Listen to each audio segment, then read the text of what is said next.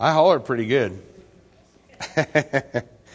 All right, so let's take a look. Revelation chapter 7, we'll pick it up verse 1. It says, And after this I saw four angels standing at the four corners of the earth, holding back the four winds of the earth, so that no wind might blow on earth or sea or against any tree.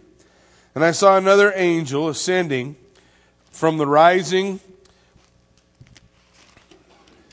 of the sun with the seal of the living God, and he called with a loud voice to the four angels who had been given power to harm earth and sea, saying, Do not harm the earth or the sea or the trees until we have sealed the servants of our God on their foreheads. And I heard the number of the sealed, 144,000, sealed from every tribe of the sons of Israel.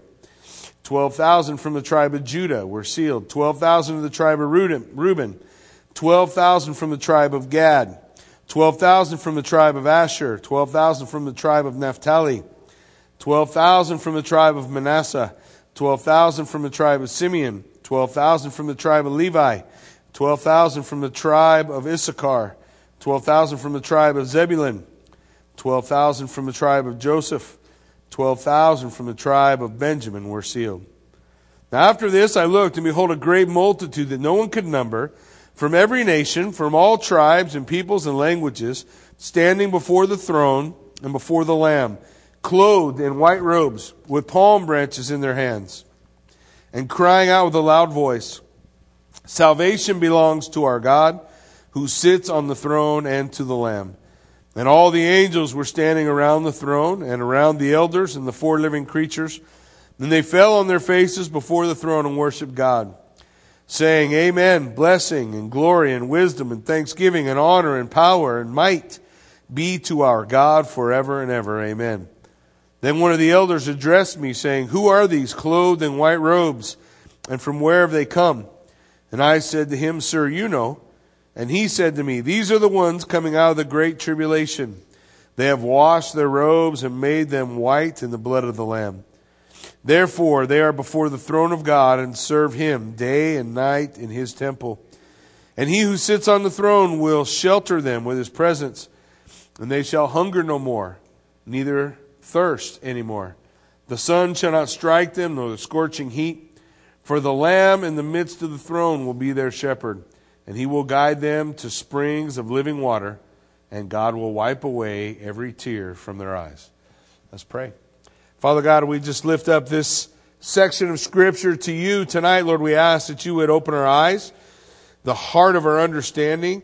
God, that we would allow your word to guide us, lead us, direct us. And Father, that we would uh, uh, just um, allow, God, your spirit to move in this place. Lord, we pray that you would be glorified as we open your word. And pray that, uh, Lord, you would uh, use the seed of your word to bring forth fruit in our life, God, and we give you praise for it in Jesus' name. Amen. Okay, so the first, there's two parts in chapter 7 that we're going to take a look at. the first one is the sealed servants of God. And then the second one that we're going to look at tonight are the saved saints that come out or that uh, come forward as a result of the sealed servant. So we'll take a look in the beginning. There's a lot of uh, confusion as we look at the 144,000, which I always find somewhat astounding. Um, even as I research it more and understand more about where the other views come from, I still struggle with uh, getting a grip on how they get so confused. But hopefully, I won't confuse you as we take a look. First thing we want to see, there's instruction given to four angels. Look at it. It says in, in 7 verse 1. After this, I saw four angels standing on the four corners of the earth. So what are the four corners of the earth? North, south, east, west. Not hard to understand, right? A lot of times people would, uh, would get all wrapped up in a bunch and say, you know, there's not four corners in a sphere, but we all use that phrase still today, don't we? Yeah, sure we do. And we use those four directions. You know, so the idea is if you, you held up the sphere of the earth, north, south, east, west, four angels around, and the point of what those four angels is what? Let's take a look. Holding back the four winds of the earth, that no wind would blow on the earth or the sea or against any tree. Now, when we look at this, this is one of those occasions where I don't think we want to be uh, super literal. And I'll, and I'll explain that in a minute because I think God explains what those four angels are doing by holding back the wind. What, they're, what he's talking about with the wind is not the wind that blows on the earth day in and day out. What he's talking about are the judgments in the seven trumpets that are about to sound. So we're heading into the second uh, sphere of judgments in seven trumpets that are about to sound as soon as the seventh seal is open. We'll see that in chapter 8, verse 1. But before that sounds, before that goes off, before those angels begin, God tells, I believe, the first four angels, hold up. Wait. I'm going to seal 144,000. I have a special purpose, a, a special plan. We, we see similar things to this in the New Testament. In fact, when we look, if you just think of your history, there was the church, and there was a lot of persecution going on in the early days of the church. Um, you know, most of that persecution was founded between or in the relationship between Jews and, and Christians. And one of the forefront guys that was a part of persecuting the church, the name was Saul, right? Saul's persecuting the church. So what happens? Saul meets God. Did you share God with him? No. Did I? No. Who did? God did. God said, "Man, I'm going to talk I'm going to talk to Paul." In fact, he's going to change his name. Saul, exalted one, to Paul, small one. Once upon a time, he thought he was pretty had pretty big set of breeches. Now, not so much.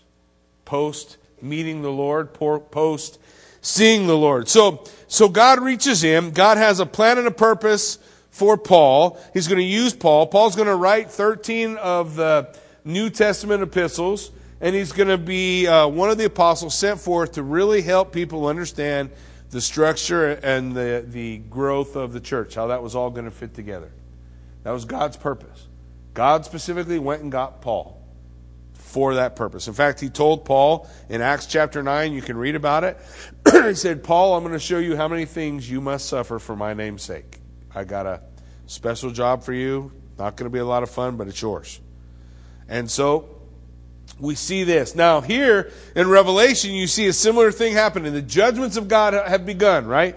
You got the four horsemen of the apocalypse getting ready to, to, to go out. And as that judgment begins, there's a moment where God says, Stop. I've got 144,000 special servants I've called that, that I'm going to seal. And in my opinion, they're just like what God did with Paul. Only there was how many of him? One. So what's God going to be able to do with 144,000 of them? I think there's a, an important concept for us to understand when we look at this because I think God's plan and purpose for this 70th week of Daniel, and we'll see it over and over again as we look through the book of Revelation, is that the gospel will go everywhere. Currently, today, if you were to count up all the missionaries, you're somewhere in the 50,000 range. So 144,000 is three times what you have now as missionaries. That's a lot of missionaries. Specifically called and anointed of God to go do or fulfill a purpose for Him. And we'll see that as we go on. But let's look at it. it says in verse 2 Then I saw another angel ascending from the rising of the sun with the seal of the living God, and he called with a loud voice to the four angels who had been given power to harm the earth and sea, saying, Do not harm the earth or the sea or the trees until we have sealed the servants of our God on their foreheads. And remember, I told you there's a reason why I think we shouldn't be too literal with the word wind, because he uses the same three terms, saying, Don't harm. What's he say? Don't harm the, the trees, don't harm the, the sea, don't harm the earth. The same three things he said, don't let the wind blow on the earth, on the sea, or on the trees. And then two verses later, he says, don't harm them. So I, I think pretty clearly what God's laying out is the judgment is coming and it's pictured like the wind. Here comes. But he says, hold off, hold off until I have sealed these 144,000. Now we see Let's look at it. We got this idea. Here's the instruction. Angels, hold off a minute. Then we see the identity of the sealed ones. Who does he seal? Now, I don't know how we get this so confused, but we still get it confused, and, it, and there doesn't appear to be any uh, uh, sense coming anytime soon. The identity of the sealed ones. First thing that we get from this section of Scripture, they are servants of God. First thing he says, until we have sealed what? The servants of God. So these are servants God has specifically called uh, for a, a purpose for him. They come from all the tribes of the children of Israel. Right? How many tribes are there? Twelve? We'll argue about that in a minute. And how many are, are listed here? Twelve. So we got twelve tribes, right? So we, we see them coming from all the tribes of Israel. What else? we see that they are sealed on their foreheads. Now the seal speaks of three, three things. A seal, you, you would seal something for three reasons. One, to show ownership. That's mine. Got my stamp on it. Uh, the other is to set aside for judgment or protection. You remember when Jesus died, he goes into the tomb. They put a stone over the tomb, and what did they do to it? They sealed it, right? Don't open this under, under penalty of death. Leave this leave this uh, closed. So we see the similar thing, only now we're talking about a sealing on people. Now, the Word of God tells us that everyone who comes to faith in Jesus Christ is sealed. How is he sealed?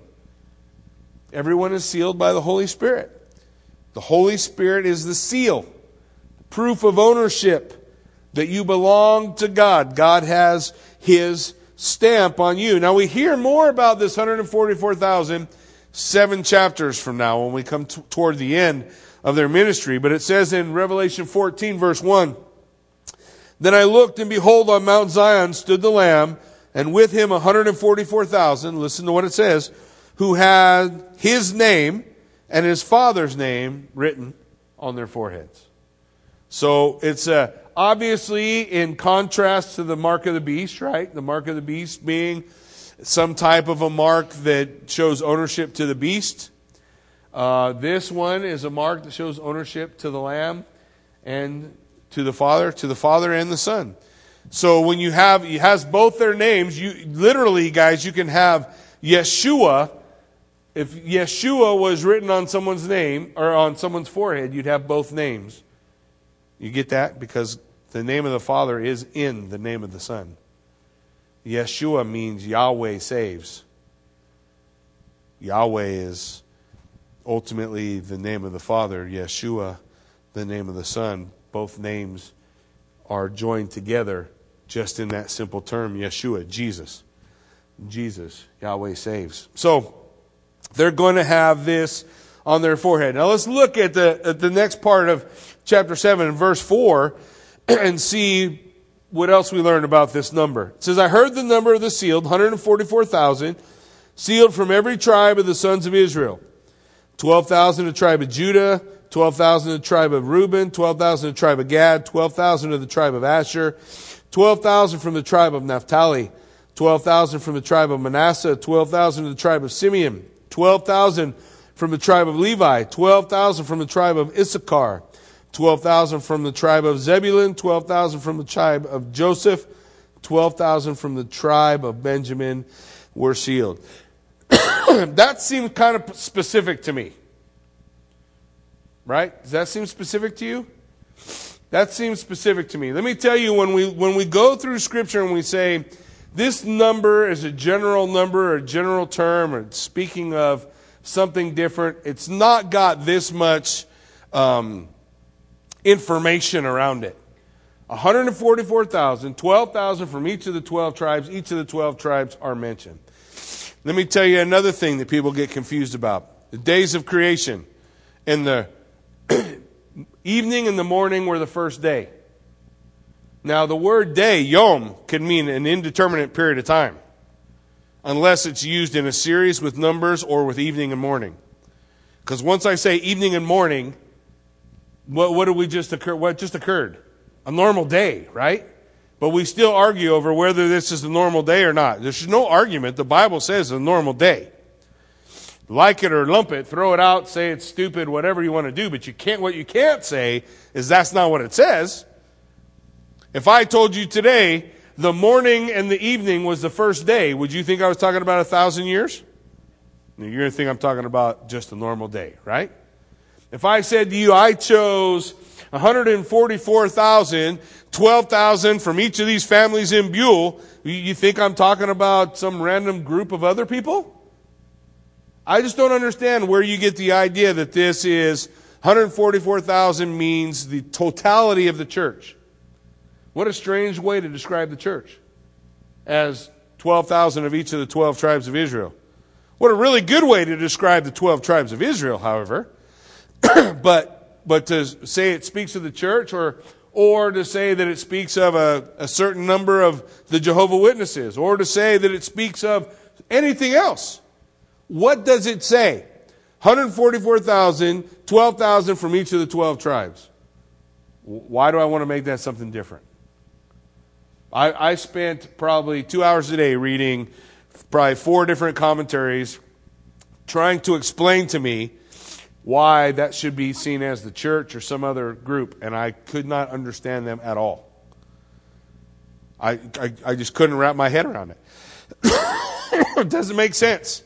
What makes sense to me when it when when the literal reading is easy, I kind of like the literal reading, right? Twelve thousand of each of the 12 tribes, 144,000. Here's the problem when we start talking about the 12 tribes. How many tribes are there really? 13 tribes. Now, every time the tribes are mentioned, right, there's 12 mentioned. You know how many times the tribes are mentioned in the Bible? Just in case you end up in a Bible trivia game. 29 times the lists are given. You know how many times they're different? 18 out of 29. 18 times out of 29, there's, there's a change. Remember, there's 13 of them, and for one reason or another, one of the tribes is missing. It's out. And sometimes there's some information that we can glean if we want to try to understand why they're not there. Now, it's interesting because here in Revelation, there's two tribes that aren't mentioned. Well, that's weird. I thought you said there were 13. Well, there are. But there's a problem. In the 13, why are there 13? There are 13 because remember when, when um, Jacob found his son Joseph? Remember, he thought he was dead. He was living in Egypt. You guys all with me? And Joseph had how many sons? Two sons, Ephraim and Manasseh. And so Jacob adopted them. So Joseph was divided, the tribe of Joseph kind of moves out of the way, and Ephraim and Manasseh become 12 and 13. You guys understand what I'm talking about? But you should have noticed something in this reading in Revelation chapter 7. You should have noticed the tribe of Joseph's there. And the tribe of Manasseh's there. So really there's two tribes missing, Dan and Ephraim. And there's a reason why those two tribes are missing. Remember when we come to this period of time that we're reading about. We're studying the 70th week of Daniel. We're studying God's final judgment. We're taking a look at God's restoration of the nation of Israel, which includes God judging the nation of Israel, God judging a Christ rejecting world, a, a, series of judgments that we are going to read all the way through from 6 to 19. And the p- purpose you're going to see as we work our way through is to bring men to repentance, to call upon the name of the Lord to be saved, but men in their pride and stubbornness don't do it. But it doesn't mean if you did, you wouldn't be saved, right? Bible is very clear. Everyone who calls on the name of the Lord, what's the next phrase? Shall be saved. So You can call on him. Okay, so you have that purpose and the purpose of bringing forth the remnant, the believing part of Israel. Because uh, Paul would write in, in Romans chapter 11, all of Israel will be saved all of Israel, all the true, all the real, all believing Israel. We're going to see in this 70th week of Daniel. So, here's a couple of things I want to go over as we look at the 12 tribes and why they're listed this way. in the Bible, the first time they're listed, the 12 tribes laid out for us, Genesis 35, verses 22 to 26. They're listed a certain way. And the last time, chronologically, in a period of time, the last time they're mentioned is Ezekiel 48, 30 to 34. And both of those are the same. One speaking of the beginning, Ezekiel 48, talking about the end. The first one talking about the beginning, Ezekiel 48 is looking at a heavenly temple. And he mentions the 12 tribes, just like the same 12 tribes we had in the beginning. What does that tell us? It tells us that the 12 tribes who start are still going to be the 12 tribes who end. Okay? They're still going to be there. But there's two tribes specifically that God's going to judge. There's two tribes specifically that, that there was something special about those two tribes that set them apart.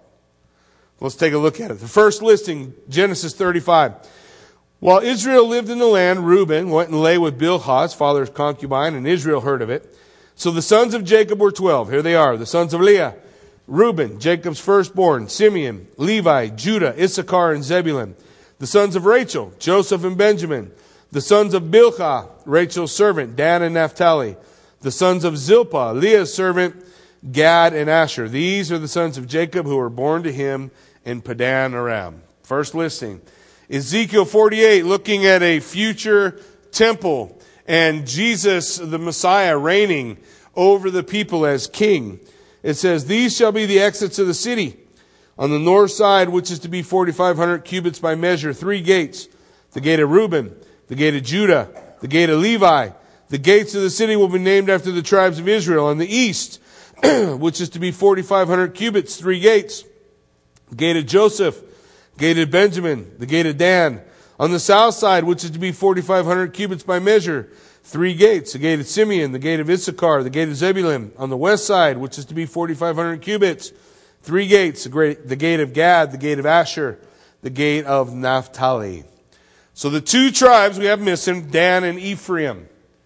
Dan and Ephraim mark the northernmost and the southernmost tip of the nation of Israel. You remember when Israel divided into two countries? you have Jeroboam and Rehoboam. Jeroboam wanted to add more taxes. The people split. Ten tribes went north. Two tribes stayed south. The ten tribes that went north, the top tribe in that land was Dan. The bottom tribe in that land was Ephraim. Ephraim and Dan, marking the borders of it. But that's not really, I think, the point that God's making in setting these two apart. Look what it says in Judges 18. in Judges 18, verse 30, it says, And the people of Dan set up a carved image for themselves. Jonathan, the son of Gershom, son of Moses, and his sons were priests to the tribe of the Danites until the day of the captivity of the land. So they set up Micah's carved image that he made as long as the house of God was at Shiloh. That's a long time. So what is, what is that marking in Judges? The first tribe to go into idolatry, into worshiping other gods, is the tribe Dan. Dan's the first one who goes into idolatry. And so he's marked for uh, special judgment. 1 Kings chapter 12, verse 28 says, So the king took counsel and made two calves of gold, and he said to the people, you have gone up to Jerusalem long enough. Behold your gods, O Israel, who brought you up out of the land of Egypt. And he set one in Bethel, and he put the other in Dan. And this, then this thing became a sin, for the people went as far as Dan to be before one. So the king, uh, he divides the nation. He doesn't want people from the north to go to the south to worship. So to stop them from going south to worship, he puts idol, idols or idolatry in two specific tribes. Want to guess which two? In the north, they put the golden calf in Dan, and in the south, they put the golden calf in Ephraim. Those two tribes become a center of false worship in the rebellious ten tribes of Israel that were in rebellion against God. In Hosea 4:17, it says Ephraim is joined to idols, so leave them alone. In Deuteronomy 28, verse 58, it says this If you are not careful to do all the words of this law which are written in your book, that you may fear this glorious and awesome name, the Lord your God, then the Lord will bring on you and on your offspring extraordinary afflictions. Afflictions severe and lasting, sickness grievous and lasting. He will bring upon you again all the diseases of Egypt, of which you were afraid, and they shall cling to you. Every sickness, also every affliction that is not recorded in the book of this law, the Lord will bring upon you until you are destroyed. Whereas you were as numerous as the stars of heaven, you shall be left few in number because you did not obey the voice of the Lord your God. In the beginning, when God called them all, He said, Look, if, if you guys don't follow me, there's going to be a time of great affliction that's going to come upon you. There's going to be a time of great judgment that's going to come upon you because of those choices that you made. In Deuteronomy 29, verse 18, it says this Beware lest there be any among you, a man or a woman or clan or tribe whose heart is turning away from the Lord our God to go and serve the gods of other nations. Beware lest there be among you a root bearing poisonous or bitter fruit. One who, when he hears the words of the sworn covenant, blesses himself in his heart, saying, I shall be safe, though I walk in the stubbornness of my heart. This will lead to the sweeping away of moist and dry alike. The Lord will not be willing to forgive him, but rather the anger of the Lord and his jealousy will smoke against that man, and the curses written in this book will settle upon him. And the Lord will blot out his name from under heaven, and the Lord will single him out from among the tribes of Israel for calamity in accordance with all the curses of the covenant written in the book of the law. So part of the call that God gave to the 12 tribes was if you walk in idolatry, you're going to suffer judgment, affliction, the things, the curses that were written in this book. When we come to the 70th week of Daniel, what is that? It's a time of affliction, of judgment, of the pouring out of the wrath of God on a Christ rejecting world. So I think that Ephraim and Dan are not listed there because they're going to go through that time. We, when we read about these 144,000, what we're going to read about them is they're sealed, they're protected. At the beginning of the tribulation, how many are there? 144,000. Chapter 14, when we come to the end of the tribulation, how many are there? 144,000. They lose one? Not one. Why? Because they're sealed, they're protected. But two tribes aren't protected Dan and Ephraim. They don't have any representatives from those two tribes. They are going to go through all of those judgments because they were those who not only fall, fell into idolatry but taught others to do the same. So part of God's judgment. But remember, when we look at Ezekiel 48, does God wipe them out? No, because in Ezekiel 48, when we see the heavenly reign, the reign of Jesus Christ as king on, on earth, what do we see in the new temple? We still have three gates named after the tribes, and Dan and Ephraim are both there. So God doesn't abolish the whole tribe, but he will bring his judgment against them. Now, we want to understand a little bit more about the 144,000. We're going to look ahead. We're going to look ahead to Revelation 14 because it gives us a little more information. So we'll just look at the first five verses of Revelation 14 if you want to look there. It says, Then I looked and behold, on Mount Zion stood the Lamb and with him 144,000 who had, the, had his name and his father's name written on their foreheads. And I heard a voice from heaven like the roar of many waters and like the sound of loud thunder. And the voice I heard was like the sound of harpists playing on their harps. They were singing a new song before the throne and before the four living creatures and before the elders. No one could learn that song except the 144,000 who had been redeemed from the earth. Now I want you to see the 144,000 is a group distinct from the angels, distinct from the elders, which is representative of the church, distinct from the living creatures. This is another group. It's another group of people. This is Israel, redeemed from among the earth. It is these who have not defiled themselves with women, for they are virgins. It's not a lot of other ways to read that. So when we look at the 12,000 of each of the 12 tribes, they're all virgins. And the, the, the Noun used to describe them as virgins is masculine. So the inference is these are all men who are not married, whose sole purpose, the, uh, designed by God, is to go out as God's missionary to a Christ rejecting world to bring the gospel. 12,000, each of the 12 tribes, virgin men, not married. That seems to be the clear reading of, of what chapter 14 is laying out for us. It is these that have not defiled themselves with women, they are virgins. It is these who follow the Lamb wherever he goes. These have been redeemed from mankind as a first fruits. And what does that mean? As a first fruits means God, just like Paul, is like a first fruit. God went out and got Paul, but what came as a result of Paul? Was Paul the last fruit that came? No, you got churches springing up everywhere, right? Every, every person who's uh, part of the church today owes some debt to the apostle Paul, who really kickstarts a lot of it with, uh, uh, with the other apostles as well. So we, we owe a debt to them. They're the first fruits. The, the, the apostles. The, the apostles and the apostle Paul. Interesting when we talk about the 12 uh, apostles, how many are there really? 13 if you include Paul, right? Is that that's not interesting? 12 tribes, 13 if you include Ephraim and Manasseh and take Joseph out. Side note, but the idea is when we look at patterns in the Bible, they are consistent. I like consistency. So we look at it, we see, look, the first fruits, 144,000 are the first fruits. Who's going to come from them?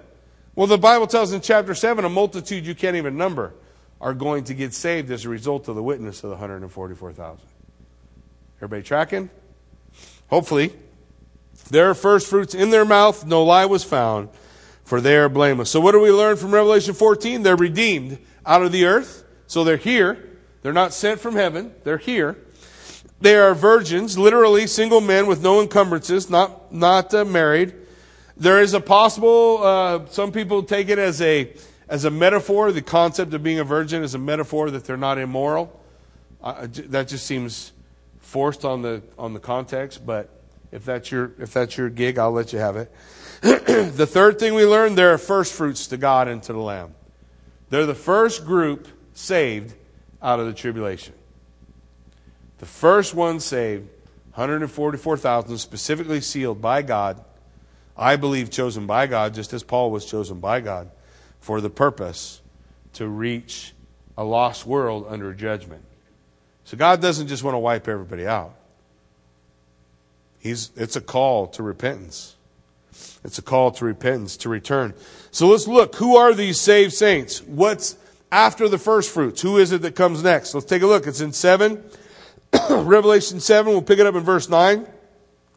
Look at the people being described. After this, after the sealing of the 144,000, I looked, and behold, a great multitude that no one could number, from every nation, from all tribes and peoples and languages, standing before the throne and before the Lamb, clothed in white robes, with palm branches in their hands, crying out with a loud voice, Salvation belongs to our God who sits on the throne and to the Lamb. The first fruits are the 144,000. This unnumbered multitude are all the people who get saved as a result. That's how many people get saved during the 70th week of Daniel while God is judging the nation of Israel, judging a Christ rejecting world, because the offer still stands. Whosoever will call on the name of the Lord will be saved. However, only 144,000 are sealed.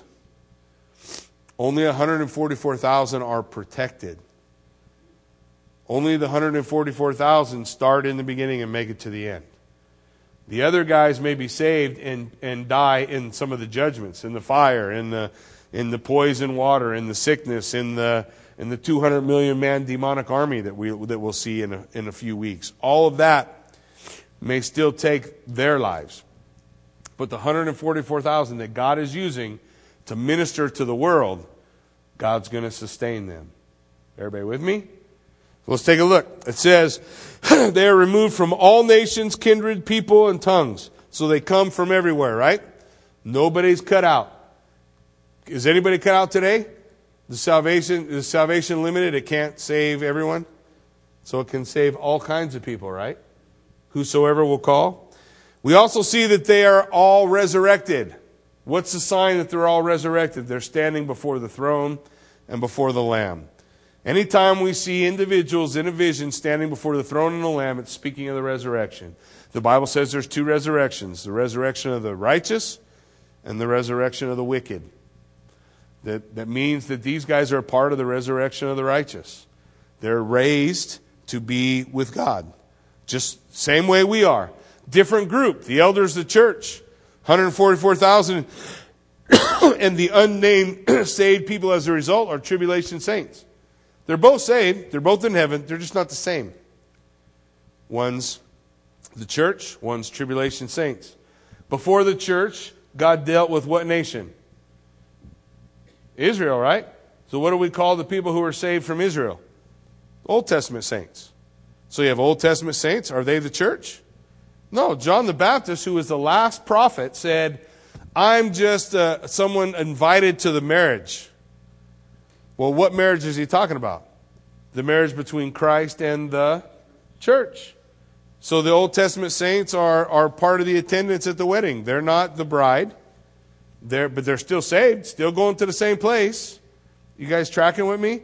You have Old Testament saints, the church, tribulation saints, all saved the way, same way through the blood of the Lamb, through Jesus Christ, all called at different times in history, all called in slightly different ways. They each have a beginning and an end. Beginning and the end of the old, beginning and the end of the church, beginning and the end of the tribulation saint. God reaching out in all times. So these guys are standing before the throne and before the Lamb. We also see that they're redeemed. How do we know they're redeemed? What are they wearing? White robes, right? What do white robes speak of? The righteousness of Jesus Christ, right? They're clothed in his righteousness just like we are, just like Old Testament saints are. You only get saved one way through the blood of Jesus Christ. That's it, the only way in. Old Testament saints looked forward to it. The church looks back to it. Tribulation saints look both ways. Back to the crucifixion of Jesus Christ, death, burial, and resurrection, forward to the second coming, seven years away. Right?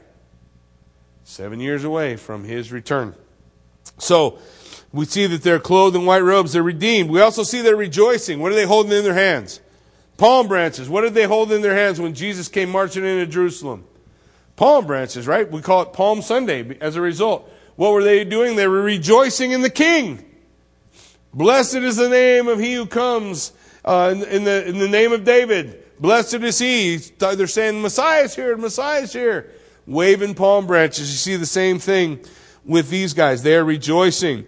And they also respond with praise to God. What do they say to God? Cry out with a loud voice. Salvation belongs to our God who sits on the throne and to the Lamb.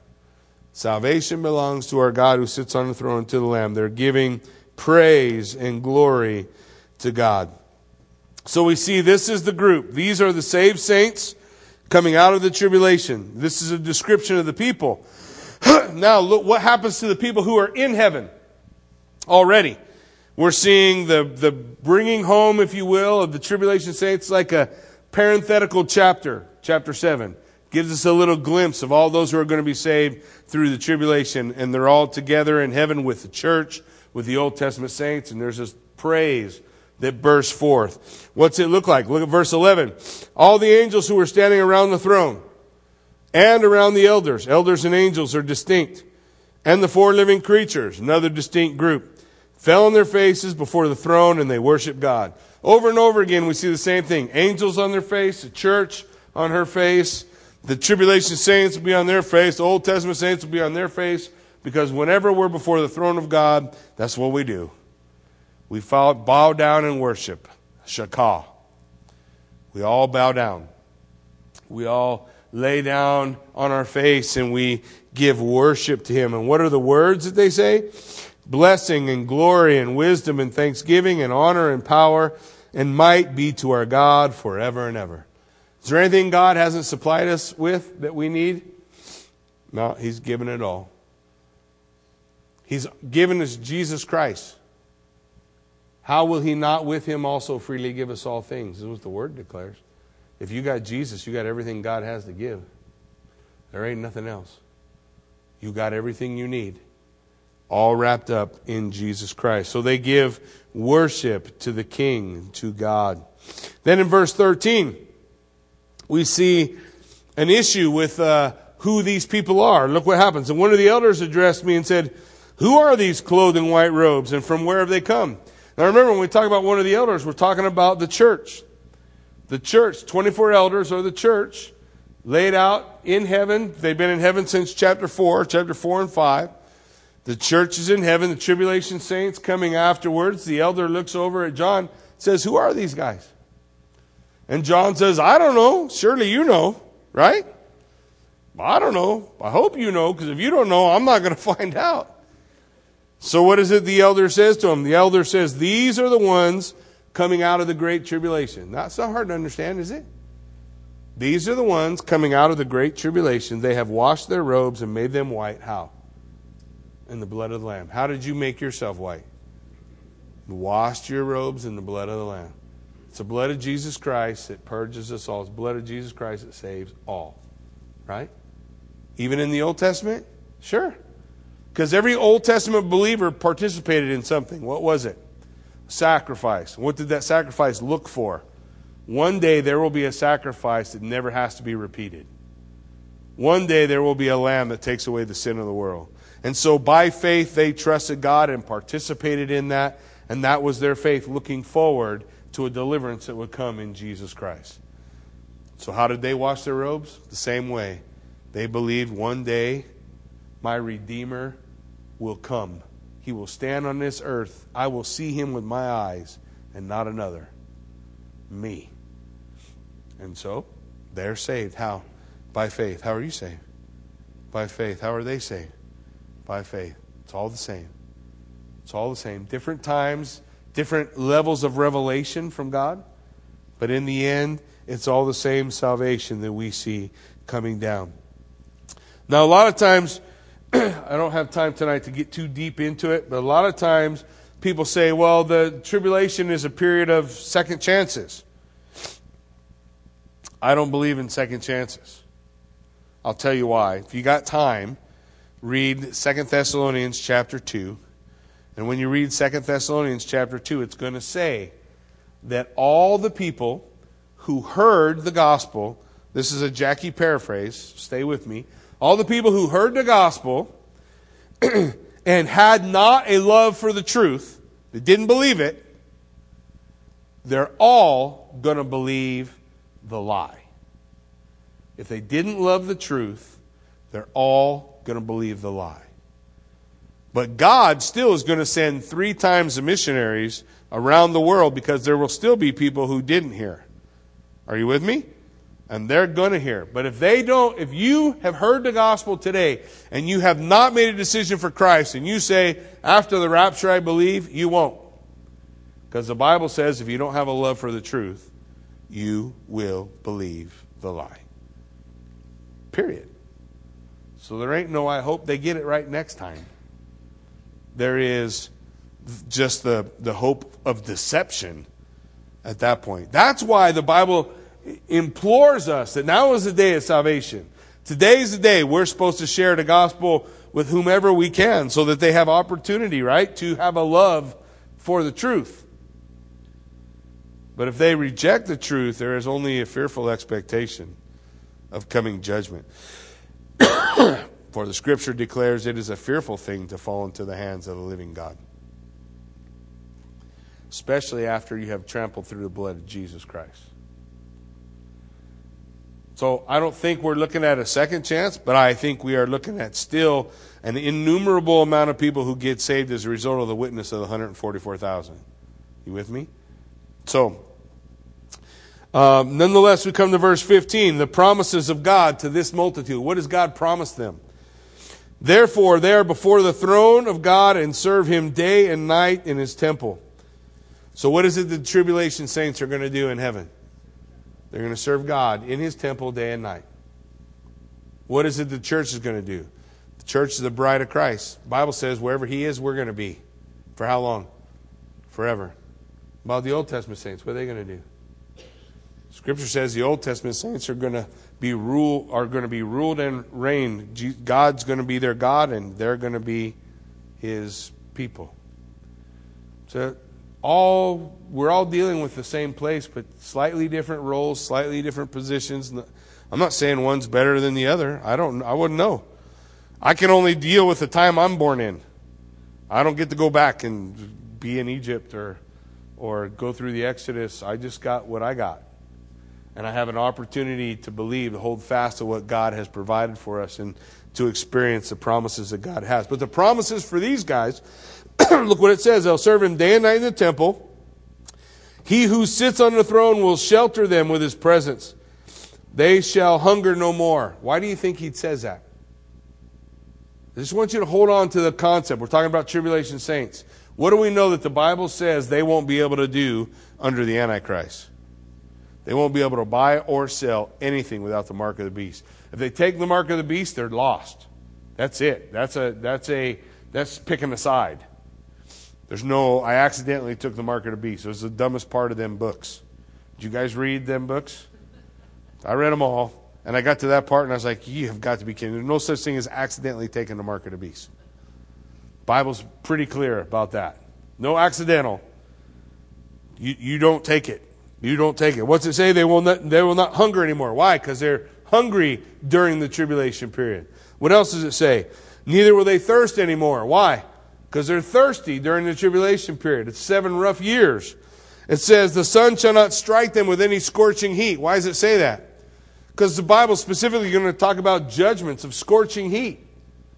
They're, they're going to be scorched by the sun. For the Lamb is in the midst of the throne. He will be their shepherd. What does that remind you of? Huh.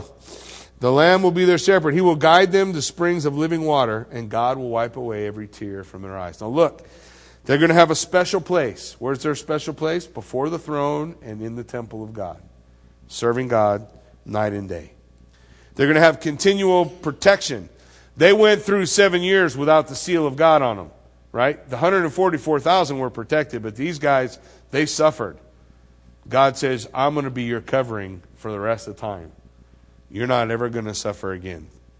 Never be an ounce of suffering. no hunger, no thirst, no scorching heat. Third, God's going to give them provision. What's the 23rd Psalm say? The Lord is my shepherd, I shall not want. The word Lord is Yahweh. Yahweh is my shepherd. What does it say here in Revelation 7? The Lamb will be their shepherd. Who's the Lamb? Yeah, who's Jesus? Yahweh. God's name is in the Son's name, three in one. The Bible says that you're to be baptized in the name singular of the Father, Son, and Holy Spirit. That's an important concept to grasp. So the Lamb is going to be their shepherd. And what is it that the 23rd Psalm says? He makes me to lie down by the still waters. What does he say here? He says, man, he's going to guide them to springs of living water. What's he saying? God is going to provide for them. They had a rough seven years. God says, I'm going to protect you. I'm going to provide for you. You're going to be with me. I'm going to watch over you. And then what's the last thing he promises? I'm going to wipe away every tear in your eye whatever suffering they suffer, and we have the same promise listed for us, whatever things we suffer through in this land, in, in our life here, God makes that promise. I'm going to wipe away the tear. I'm going to comfort the hurt and the pain. And when I do, you're not ever going to feel pain or hurt again. It's gone forever.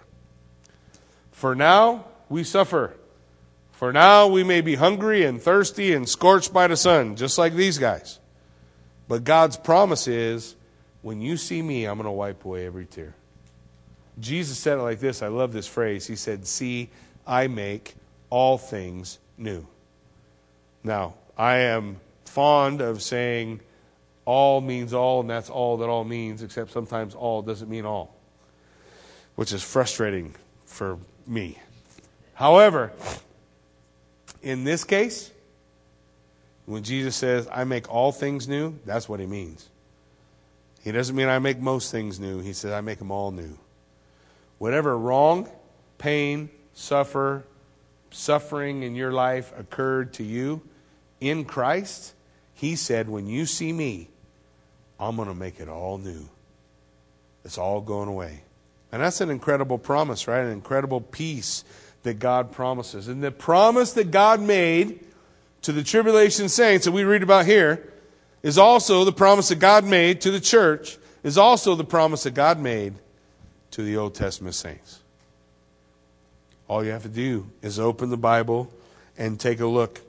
For God lays it out for us. In Isaiah 25 8, Isaiah the prophet, God speaking through Isaiah the prophet to the nation of Israel. He will swallow up death forever, and the Lord will wipe away the tear from all faces. And the reproach of his people he will take away from all the earth, for the Lord has spoken. And God's going to keep his promises. That's what we see. 144,000, they got a specific job, right? Take the gospel around the world. Just in case you think that's not enough, he's also going to send four angels. Remember them four angels in the four corners of the earth? He's going to send four angels around the world proclaiming the everlasting gospel. That's a lot of proclamation toward salvation, isn't it?